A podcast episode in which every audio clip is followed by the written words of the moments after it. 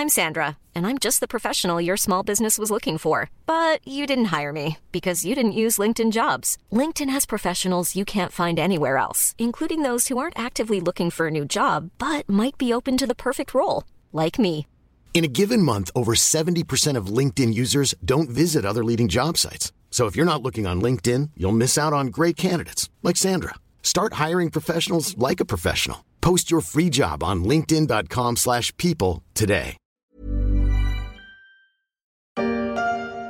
On peut fabriquer des verres, mais il faudrait que je les vende 50 fois plus cher que je les vends aujourd'hui. Donc il y a une élasticité de la demande qui fera qu'à un moment donné, les consommateurs vont arrêter d'acheter des produits qui sont produits avec une énergie à ce coût-là, effectivement.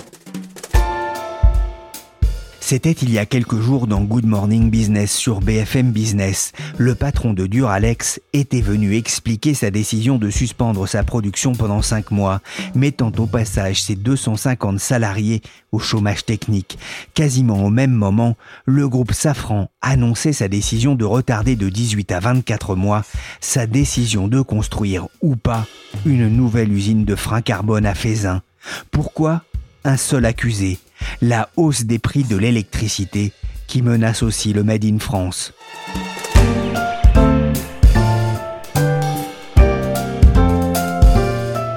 Je suis Pierrick Fay, vous écoutez La Story, le podcast d'actualité de la rédaction des Échos. Je pense qu'aujourd'hui, le processus d'inflation euh, qui est en route dans notre pays peut mettre à mal tous les efforts qui ont été faits depuis 10 ans sur la filière. Parce que euh, on va revenir à des points de prix de vente consommateur euh, qui peuvent être des points de non-volonté d'achat de clients, donc de refus d'achat par rapport à des prix de vente qui peuvent être trop chers. Jeudi dernier, je me suis rendu au salon du Made in France Porte de Versailles à Paris, où j'ai pu rencontrer notamment Olivier Pribil, directeur exécutif d'Atoll. Dans les allées du salon, le sourire était de rigueur à quelques semaines de Noël. Le salon du Made in France sert aussi à ça, vanter les mérites des productions locales et inciter des visiteurs déjà conquis à acheter français. Tout sourire donc les exposants. Mais un seul mot suffit à crisper leur visage, l'énergie, et ce mélange explosif d'inflation des coûts et de ralentissement de la croissance en Europe. J'ai reçu il y a quelque temps dans ma boîte mail une tribune des industriels du Made in France, l'association Origine France Garantie. Ses adhérents ont observé une hausse moyenne de 65% de leur facture énergétique depuis le début de l'année. Et ils se retrouvent face à un choix cornélien, réduire la production ou répercuter cette hausse sur le consommateur final, comme le rappelait le patron de Duralex en préambule, et d'alerter l'exécutif sur le risque qui pèse sur le mouvement de réindustrialisation de la France. Bonjour Mathieu Quiret. Bonjour. Vous êtes chef du service entreprise aux échos. Je parlais du cri d'alarme des industriels français. Avec la flambée des prix de l'énergie, la, la cote d'alerte est atteinte? C'est sûr que quand on regarde froidement les chiffres, euh, c'est assez effrayant parce que l'industrie française, d'après un- une étude de Rexecode, aurait dépensé 6 milliards de plus en 2022 par rapport à 2019 à cause de la hausse des prix de l'énergie, que ce soit l'électricité ou le gaz. Euh, Donc c'est une hausse de plus de 40%. C'est un surcoût qui affecte euh, énormément l'industrie, bien sûr. La chimie est particulièrement euh, exposée. On peut penser, bien sûr, à la sidérurgie, à toutes ces industries qui utilisent beaucoup d'énergie, qui utilisent des fours, notamment. Et c'était évidemment euh, la, la plus touchée, mais pas uniquement, puisque des, industries, enfin des, des secteurs qui sont peut-être moins énergo-intensifs, mais qui ont un EBITDA, enfin, qui ont un rapport facture d'énergie sur les EBITDA qui est euh, important. Je pense à la grande distribution. euh, ces secteurs sont, sont touchés, évidemment. On parlait du cas de, de Duralex, mais aussi de, de Safran. Il y a déjà des, des conséquences sur le plan économique et social? Alors en fait, les effets sont un peu en cascade. Dans un premier temps, une, une usine, une entreprise qui euh, a une grosse facture euh, habituelle et qui a explosé, elle, elle va commencer à, à geler ou, ou- ou ralentir sa production. C'est vraiment le, le cas de Duralex qui euh, a vu la, facture grimper jusqu'à la moitié du chiffre d'affaires. Donc face à cela, le dirigeant euh, il constate qu'il ne faut pas, faut pas continuer à produire parce qu'il perd de l'argent. Donc c'est ce que Duralex a fait depuis quelques euh, jours. Euh, Ils ont mis leur personnel en chômage partiel. Ils ont, pendant plusieurs mois, ils vont stopper l'usine. Le deuxième effet, ça peut être de repousser un investissement. C'est-à-dire qu'un projet d'usine, on va se dire... que c'est pas le bon moment, où il n'y a pas assez de visibilité. C'est la décision de Safran sur un projet d'usine dans les, les freins, il me semble. Donc eux ont, ont, pris la décision de ne pas lancer le projet pour l'instant. Il y a un troisième effet qui est plus inquiétant encore, qui pourrait être euh, un déplacement de la production, euh, c'est-à-dire qu'un groupe international qui a des usines en Europe, mais euh, aussi à l'étranger, dans des pays moins exposés aux problèmes d'énergie, va décider de plutôt produire à l'extérieur. On voit bien comment la hausse des prix de l'énergie menace hein, le Made in France, ou du moins l'affaiblit. Selon une estimation de France Industrie, l'augmentation des prix de l'électricité et du gaz pourrait entraîner une réduction de 10% de la production industrielle en France au dernier trimestre. Bercy indique suivre de près la situation de 300 entreprises en France. Les industriels sont encore plus inquiets et on s'interroge sur l'avenir du processus de réindustrialisation du pays accéléré depuis la crise sanitaire. La, position de l'État? Comment réagit l'exécutif? Alors pour l'instant, c'est sûr qu'ils évitent de tirer la, sonnette d'alarme. Enfin, ça dépend à qui on parle aussi, hein, au gouvernement. Mais c'est sûr que pour reprendre la, question du Made in France, l'an dernier, euh, il y avait 150 créations nettes d'usines en France, puisque depuis plusieurs années, quand même, les pouvoirs publics euh, ont essayé de simplifier l'implantation d'usines, euh, ont essayé d'accompagner avec les plans de relance, etc. Donc il y avait plutôt une dynamique de, en tout cas, de ralentissement de la désindustrialisation. Là, le, risque, c'est vraiment que la, désindustrialisation reparte euh, à la hausse. Donc le, gouvernement essaye de, freiner ce, mouvement, mais bon, pour l'instant, pas beaucoup de leviers pour le faire. Je ne serai pas le ministre de la désindustrialisation, c'est ce que dit Roland Lescure. Alors justement, que prépare le gouvernement pour venir en aide aux, entreprises françaises? Alors l'État est partagé entre aider effectivement les, producteurs, les industriels en France. En même temps, il sait très bien qu'il euh, n'a pas des, fonds, euh, des, des, budgets illimités par rapport à l'Allemagne qui est très exposée au gaz russe, qui a une industrie très forte, la France est, moins sur une idée d'aider de, d'aider euh, ou de, verser des aides massives. Donc euh, ils essaient de calibrer un peu l'aide. Pour l'instant, ça n'a pas extraordinairement marché pour l'industrie puisqu'il y avait un guichet, une poche de 3 milliards d'euros qui était liée à l'Ukraine qui était euh, trop compliquée à utiliser, donc elle a été sous, euh, sous-utilisée par l'industrie. Donc là, le, gouvernement a, compris. Ils ont euh, obtenu de l'Europe la, possibilité de créer un nouveau guichet unique, plus simple d'utilisation. Auparavant, par exemple, pour pouvoir avoir l'aide d'État, il fallait avoir un EBITDA négatif. Ça veut dire en gros qu'on commençait à aider des entreprises qui étaient sur le point de mourir. Euh, aujourd'hui, euh, ce n'est plus le cas. Il faut avoir un débit de en, en, baisse, ça suffit. Donc, on va voir si ce nouveau guichet, guichet suffit euh, à freiner la désindustrialisation un guichet, mais aussi des aides. Lundi, dans le cadre de la semaine de l'industrie, Roland Lescure, le ministre délégué chargé de l'industrie, a sorti de sa poche une enveloppe de 25 millions d'euros pour venir en aide à Duralex, mais aussi à l'imprimeur Mori. Au total, le gouvernement a prévu une enveloppe de 10 milliards pour aider les entreprises à faire face à l'explosion des prix de l'énergie et empêcher une vague de faillite.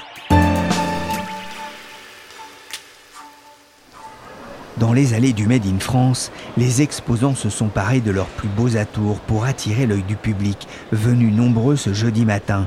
Non loin de l'entrée, près du quartier du prêt-à-porter, se trouvait le stand du lunetier Atoll.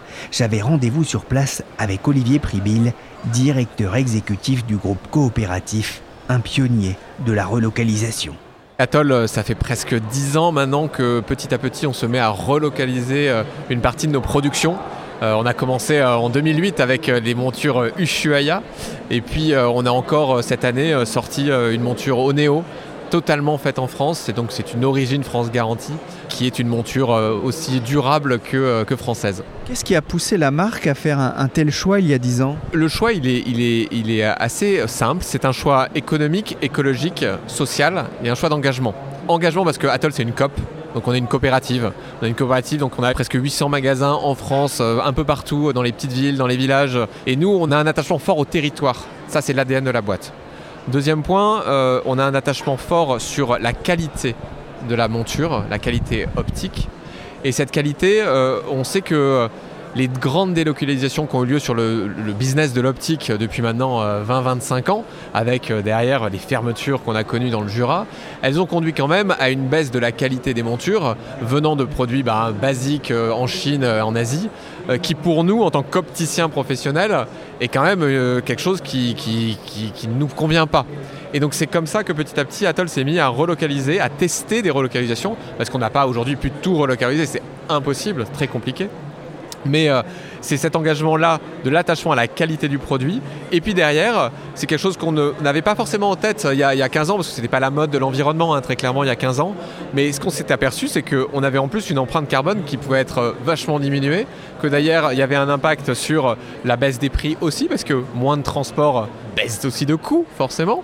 Euh, et donc, on avait un écosystème qui pouvait être assez vertueux, bien plus large que ce que l'on pensait avant. Vous n'avez pas prononcé le mot d'économie finalement et économiquement c'est rentable? Économiquement, il faut être très précautionneux pour que ce soit rentable. C'est un changement radical en fait de processus industriel. On doit euh, pour tenir des coûts parce que ce qui est important c'est que c'est pas parce que c'est made in France que ça doit coûter la blinde ou que ça doit être moche. On a connu ce genre de choses. Non, les Français, ils veulent du français, mais ils veulent du joli et ils veulent du accessible. Donc ça veut dire que pour arriver à ce triptyque là et arriver à trouver une solution qui convienne à nos, clients, il faut qu'on change l'approche de production et l'approche de design. Donc, euh, je prends l'exemple de Neo. La monture qu'on a lancée cette année, que j'ai au bout du nez, c'est une monture qui a été design to cost. C'est-à-dire que la fabrication, le processus de fabrication nécessite beaucoup moins, trois fois moins d'intervention que ce qu'on fait sur une monture qui peut être faite en Asie. Donc du coup, j'économise du temps de fabrication. Pour autant, je l'ai fabriqué avec un approche design hyper lisse, hyper belle, de sorte que ce soit une, monture qui soit un, petit bijou de design. On a gagné le Red Hot Design, donc c'est pour dire que c'est quand même quelque chose. Donc ce design est là, c'est un design to cost, et derrière, eh bien, on a diminué nos coûts de transport, puisque euh, ben, je fais 1800 euh, km pour faire cette monture, versus euh, un peu plus de 20 000 quand je fais venir quelque chose d'Asie. Donc j'ai réduit mes, coûts de transport et ça m'a bien intéressé cette année finalement. Parce que euh, les coûts de transport ont explosé, ben, pas sur cette monture-là. Et donc vous voyez, économiquement, c'est juste un travail de refonte du processus industriel qui est compliqué, qui permet d'atteindre un coût qui à la fin, ben là c'est 175 euros pour cette monture, qui est le coût normal d'une monture qu'on peut trouver en France. Il y a quelques semaines, euh, la FCA, la Fédération du commerce associé, dont fait partie une dizaine d'enseignes d'optique, dont Atoll, a alerté le gouvernement sur les conséquences de la flambée des prix de, l'énergie. Quel est l'impact de cette hausse pour votre entreprise? Aujourd'hui, les hausses, on les subit là, ça y est, depuis cet été. Donc on a pris de la part de nos fournisseurs de très fortes hausses. Et c'est pas fini, puisque à partir du 1er janvier, on se prendra une deuxième vague de fortes hausses. En tant qu'entreprise coopérative, ce qu'on a décidé sur l'année 2022, c'est de ne pas augmenter nos tarifs de vente à nos opticiens et au grand public. Donc il n'y a pas de hausse de tarifs aujourd'hui à Toll sur 2022, mais évidemment en 2023 on ne pourra plus parce que euh, bah, nos, marges ont pris un énorme coup euh, et très clairement il faut qu'on continue à vivre. Donc on va effectivement répercuter ce prix-là, mais euh, la complexité c'est pour nous on parlait de Made in France, c'est que ça me crée un vrai souci sur mes produits Made in France qui eux vont prendre encore des tarifs supplémentaires au-delà même de ce que peuvent accepter mes clients par rapport à un prix Made in France. C'est une vraie menace pour le Made in France? Je pense qu'aujourd'hui, le, processus d'inflation euh, qui est en route dans notre pays peut mettre à mal tous les efforts qui ont été faits depuis 10 ans sur la filière. Parce qu'on euh, va revenir à des points de prix de vente consommateurs euh, qui peuvent être des points de non-volonté d'achat de clients, donc de refus d'achat par rapport à des prix de vente qui peuvent être trop chers. Évidemment, quand on fait du Made in France, ça veut dire que ben, accepte de payer des vraies charges sociales, de créer de l'emploi, euh, d'avoir un investissement sur des processus industriels. Les investissements, on les a faits, mais pour les rentabiliser, il faut aussi qu'on puisse tenir nos prix. Et, donc toutes ces entreprises qu'on a aujourd'hui ici au salon du Made in France, eh ben, elles peuvent être vraiment très très secouées par cette augmentation euh, de, le prix de l'inflation et le prix derrière qui est répercuté sur les clients finaux. La bonne nouvelle, c'est qu'il y a énormément de monde pour un, jeudi non férié. Hein. Euh, je, suis vraiment surpris du monde qu'il y a aujourd'hui euh, dans le salon. On parlait du, prix de l'énergie, c'est pas le seul, la seule hausse des prix que vous supportez. Le prix des matières premières, on n'imagine pas forcément pour une paire de lunettes, mais a fortement augmenté depuis 2019. Ça pèse aussi sur vos coûts bah, si vous voulez un chiffre, aujourd'hui, si vous faites le calcul de toutes les hausses de tarifs qui sont passées pour différentes raisons, on est sur des, hausses qui peuvent atteindre plus de 10%. Plus de 10%. Et, ça, pour, pour des producteurs comme nous ou des fournisseurs comme nous, Atoll, ça a un impact considérable sur le modèle économique. Le gouvernement appelle les entreprises à la, sobriété énergétique. Atoll privilégie le, circuit, court pour certaines matières premières, dans le Jura par exemple. Quelles sont les autres actions que vous avez mises en place? Sur les économies d'énergie, Atoll a là encore un petit train d'avance. Un des sujets d'énergie de la filière de l'optique, c'est l'eau. Ça peut paraître surprenant, on parle d'électricité, on parle d'apro-matière, plastique, bois, etc. Non, c'est l'eau qui est aujourd'hui, qui est en tout cas un des principaux vecteurs de gaspillage dans la filière. Donc nous, chez Atoll, depuis maintenant allez, presque 10 ans, on a créé des protocoles de recyclage de l'eau dans toute la production de nos verres. Puisque créer un verre, tailler un verre, par verre, c'est 20 litres d'eau de gaspillé. 20 litres d'eau. Imaginez donc pour une paire de lunettes, on peut perdre 40 litres d'eau. Nous, on a des circuits aujourd'hui de recyclage complet qui fait qu'on perd 1% de l'eau consommée pour la taille des verres. Donc ça, on a mis en place euh, dans, tous nos centres logistiques sur Beaune, puisque notre centre logistique est dans la région de, en, Bourgogne, à côté, de, à côté de Dijon. Donc l'eau a été recyclée dans toutes nos filières, y compris dans nos magasins. La partie électricité, euh, là aussi, ça fait maintenant euh, presque 5 ans que tout fonctionne dans les LED, donc on a baissé aussi nos coûts de facture d'électricité. Donc on est au maximum aujourd'hui de ce qu'on peut faire. Et le dernier point qu'on a fait, bah, c'est toute la partie approvisionnement. Euh, ben, encore une fois euh, des collections en France par le Made in France ou l'OFG, c'est réduire de manière très conséquente les transports. Et comme je vous disais, ben, sur une collection comme Oneo, j'ai réduit par 20 mon bilan carbone. Les prix de l'énergie s'emballent, fragilisent hein, les industriels français et les PME notamment. L'Europe n'a pas su pour l'instant apporter une réponse commune. S'ensuit des, des divergences de politique et de tarifs importants, à l'image par exemple du plan allemand de soutien de ces entreprises. Est-ce qu'il y a un risque aujourd'hui de la compétitivité pour le, du Il y, a un risque majeur de compétitivité sur le Made in France aujourd'hui. encore une fois, euh, le Made in France ne se bat pas aujourd'hui avec les mêmes armes qu'ont leurs concurrents, c'est-à-dire les Made in euh, Asie par exemple. On sait très bien que les produits asiatiques bénéficient d'un dumping social monstrueux. Euh, évidemment, quand on paye quelqu'un quelques centimes de l'heure, comment voulez-vous que, le Made in France puisse se battre à armes égales. Donc il y a un souci, et là ça se joue sur le niveau européen, euh, il y a un souci de protection aujourd'hui des productions françaises, européennes aussi, par rapport à un dumping social qui est catastrophique, à la fois écologiquement, socialement, mais aussi derrière d'un point de vue de la qualité. Donc nous, ce qu'on encourage et ce qu'on attend chez Atoll, c'est qu'il y ait une posture gouvernementale qui soit présente pour protéger le Made in France. Cette posture, elle existe aujourd'hui, mais il faut qu'elle se transforme en acte.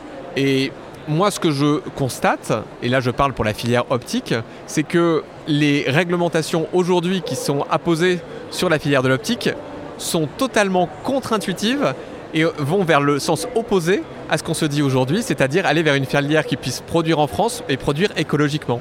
Exemple, le 100% santé, qui est une loi aujourd'hui qui permet ben, à l'ensemble des Français de pouvoir s'équiper s'ils le souhaitent avec zéro dépense. C'est une loi qui est très bien et qui part d'un très bon principe pour que tout le monde puisse accéder aux soins de l'optique. Mais comment ça se passe cette loi? Comment je fais pour faire une monture à 30 euros qui viennent de France? Ce n'est pas possible. Comment je fais pour que le capping du prix qui est imposé par cette loi permette à la filière française d'exister, permette de réduire l'empreinte carbone? C'est impossible. Donc cette loi en fait qui parle d'un bon sens social, c'est un marasme total par rapport au Made in France et à l'écologie.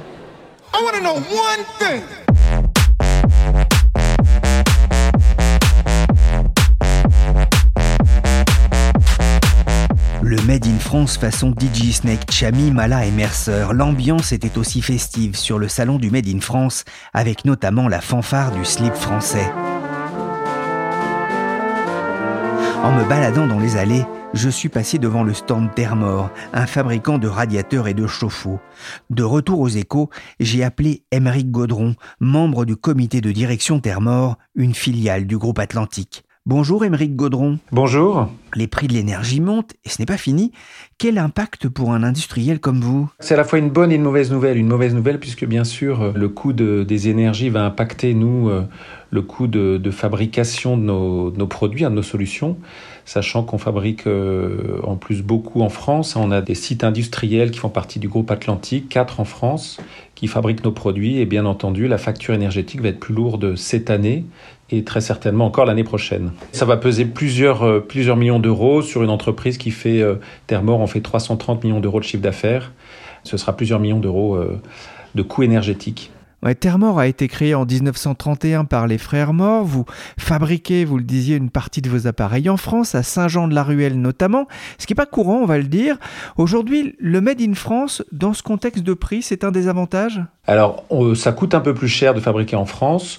Euh, on va dire l'impact euh, du coût énergétique, il n'est pas simplement en France, hein, l'impact il est vraiment mondial, donc euh, l'ensemble des industries vont être impactées par le coût de ces énergies. Donc non, je dirais que la crise énergétique n'est pas en tout cas l'élément qui viendrait remettre en cause le fabriqué en France. Fin septembre, Emmanuel Macron avait explicitement appelé les entreprises à ne pas signer des contrats au prix fou hein, pour se fournir en électricité, expliquant que la France allait veiller collectivement avec les Européens à retrouver des prix plus raisonnables, à donner de la visibilité sur des prix du gaz et de l'électricité pour que ça soit soutenable. Est-ce que vous avez suivi les conseils du président? Est-ce que vous avez attendu pour renégocier vos tarifs? Alors, nous, il faut aussi voir que sur la fabrication de nos produits, nous ne sommes pas euh, énergie dépendants de manière forte. C'est-à-dire que la valeur ajoutée qu'on apporte à nos produits n'est pas liée à une, forte, une très forte consommation d'énergie, comme certaines industries peuvent avoir besoin de. Voilà, vraiment, la valeur ajoutée se fait sur la, transformation euh, de la matière. Donc, nous, on a en effet, on suit de très près nos contrats énergétiques. On réfléchit à des alternatives. Par exemple, on travaille sur euh, le fait de pouvoir équiper nos bâtiments industriels de panneaux photovoltaïques. Ce sera le cas euh, l'année prochaine. On va commencer à déployer en 2023.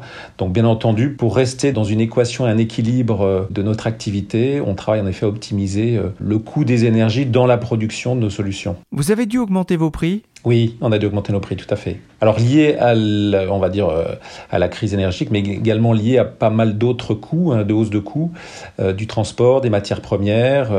donc oui, bien sûr, on a dû répercuter cette hausse euh, sur le prix de vente.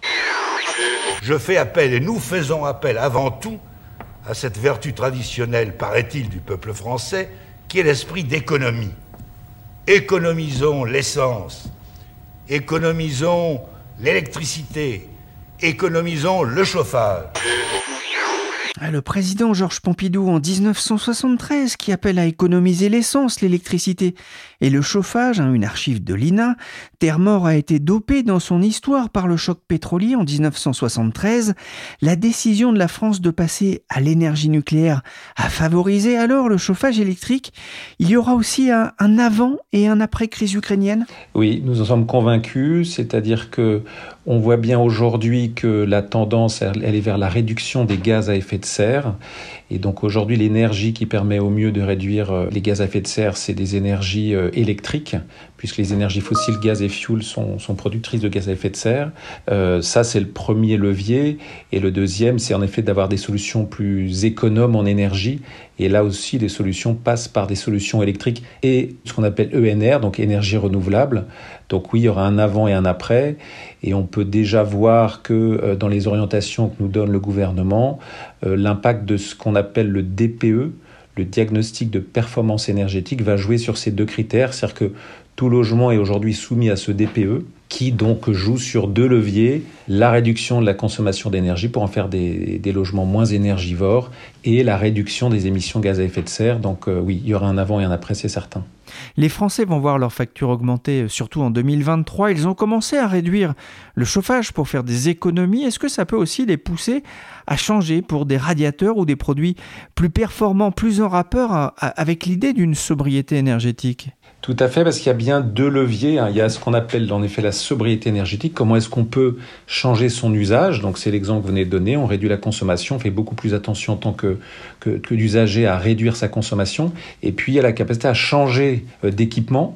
On l'a vu par exemple dans l'éclairage. Hein. On a réduit, réduit fortement euh, la consommation d'énergie. Donc aujourd'hui, c'est vrai qu'une marque comme Thermor propose différentes solutions qui permettent de réduire la facture d'énergie par 3 ou 4 avec notamment des solutions pompe à chaleur RR ou RO, euh, des radiateurs électriques intelligents, des chauffe-eau thermodynamiques. Il y a aujourd'hui beaucoup de nouvelles solutions qui permettent de réduire euh, euh, efficacement la, la facture énergétique. Est-ce qu'il y a déjà un effet euh, sur vos ventes, là aussi, de, euh, de, cette recherche d'une meilleure euh, sobriété énergétique?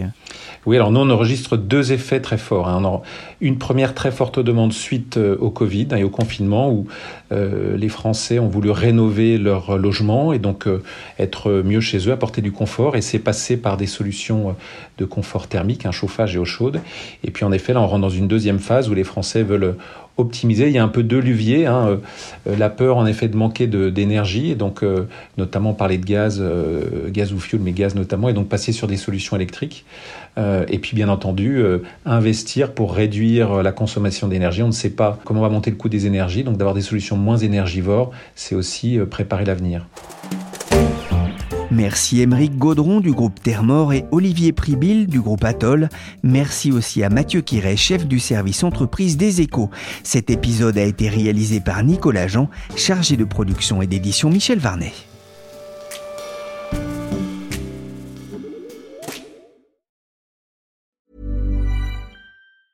Hey, it's Paige DeSorbo from Giggly Squad. High quality fashion without the price tag. Say hello to Quince. I'm snagging high-end essentials like cozy cashmere sweaters, sleek leather jackets, fine jewelry, and so much more. With Quince being 50 to 80% less than similar brands.